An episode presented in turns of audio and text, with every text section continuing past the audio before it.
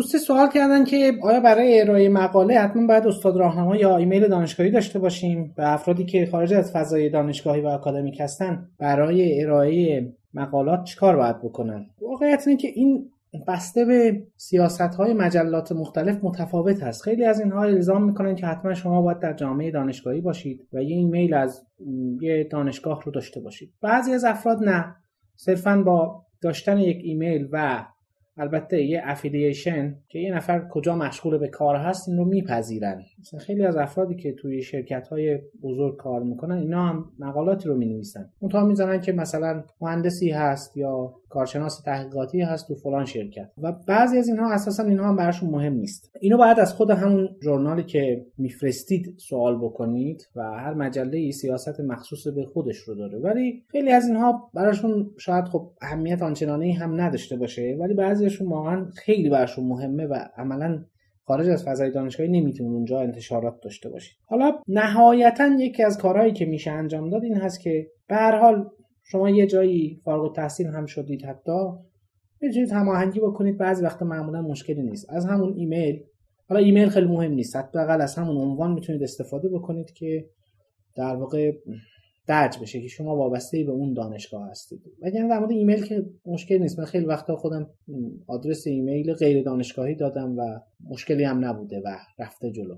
ولی با این حال از همه اینها که بگذریم شاید نمیگم حالا دو سال بعده پنج سال بعده ده سال بعده. ولی خیلی زود طی شاید در 15 سال 20 سال آینده نهایتا اساسا این نوع انتشاری که ما الان داریم مقالات ژورنال ها این نوع داوری ها اینا همه میره کنار. یعنی همونطور که بقیه بخش های زندگی بشر دچار تحول شده بعد از ورود اینترنت و تغییراتی که اینجا انجام شده این موارد هم به ویژه نشر دانشگاهی و پژوهشی در دنیا هم تغییر پیدا خواهد کرد و به حال این چیزی که الان می‌پرسید اساسا دیگه چند سال بعد موضوعیت نخواهد داشت. چرا که الان این مشکلاتی هم هست دیگه. مثلا خود همین ها میان مقالات رو می‌گیرن هزینه هم که نمی‌پردازن به نویسنده بلکه با منت خیلی وقتا اینو منتشر می‌کنن. خب بعد منتشرم که می‌کنن حتی بعضیشون هزینه می‌گیرن. مثلا پیش میاد دیگه. که تا 8 صفحش رایگانه. صفحه هشتم به بعد هر صفحه مثلا 200 دلار هزینهش بوده دیگه. برای خود منم پیش اومده. که مثلا گفته که آره شما چون مقالتون تا صفحه دهم اینطوری بوده صفحه 11 هم 12 هم 13 هم باید مثلا اینقدر هزینه بود حالا یا ما گفتیم نمیدیم یا مجبور شدیم دادیم بالاخره از این کارا می‌کنن. بعد هزینه کل این پژوهش کی پرداخت کرده؟ یا خود دانشجو داده یا دانشگاه ها دادن یا صنعت داده؟ اینا به رایگان برمیدارن. دوباره برای دسترسی به اونها از دانشگاه ها و مراکز علمی هزینه می‌خوان. و به همین دلیله که اصلا subscription و دسترسی به این اطلاعات رو چند تا از دانشگاه های خارجی تعداد قابل توجهیشون حتی در خود آمریکا حتی در خود اروپا لغو کردن.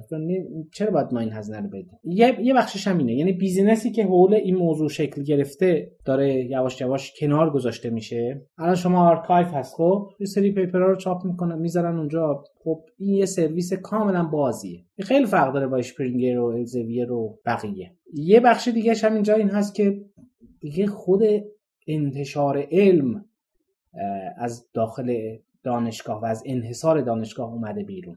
ما چند سالی هست که یه سری از تحولات بزرگ در عرصه مثلا حداقل هوش مصنوعی که من خیلی مطالعه می‌کنم تو این حوزه اصلا از تو دل دانشگاه اومده بیرون. بیرون شرکت ها دارن این کارا رو می‌کنن. لذا عوض خواهد شد. این موضوعات عوض خواهد شد ولی حالا تو شرایط فعلی من فکر می‌کنم که دو تا راه هست. یا رجوع به همون شرایط اون ژورنال و مجله و اینها یا اینکه خب یه هم فکری بکنید. بالاخره یه استاد راهنمایی داشتید یه کسی بوده. یه مشورتی باشون بکنید و اجازه بگیرید اسم دانشگاه رو به عنوان افیلیشن اونجا وارد بکنید.